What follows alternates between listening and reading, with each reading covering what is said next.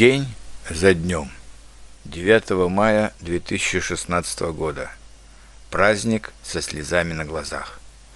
В России и во многих других странах мира 8 или 9 мая отмечают День Победы над фашистской Германией.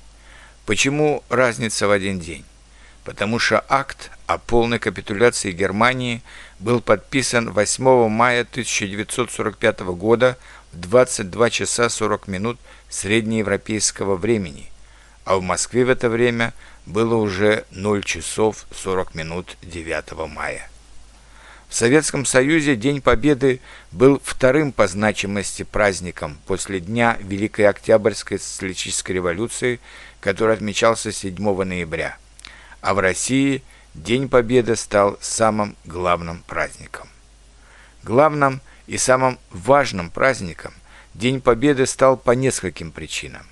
Во-первых, в России, да и в других странах бывшего Советского Союза вы не найдете ни одной семьи, чьи деды или прадеды не защищали бы свою страну в годы Второй мировой войны, которая стала для Советского Союза второй Великой Отечественной войной после войны с Наполеоном в 1812 году. В годы войны 1945-41-45 года Советский Союз потерял около 27 миллионов человек, почти половину населения таких больших европейских стран, как Италия или Испания, или в три раза больше, чем общее население Швеции. Во-вторых, победу в этой войне ценят все люди – проживающие в странах бывшего Советского Союза, и те, которые верили в коммунистические идеалы, и те, кто был равнодушен к ним, и те, которые не любили коммунизм и коммунистов. Эта война была не за коммунистические идеалы, не за Сталина, а за то, чтобы Россия и другие страны оставались свободными, а не были бы колониями фашистской Германии или не были бы просто уничтоженными.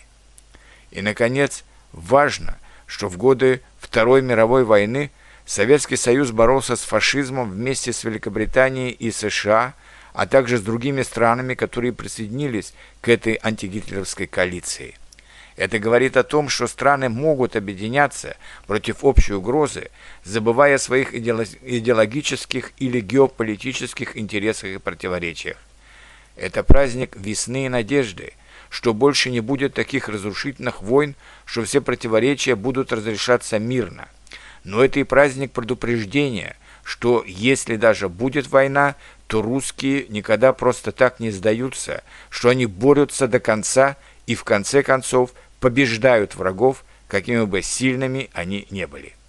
В эти дни 8 и 9 мая во многих странах мира главы государств возлагают цветы к могилам павших героев.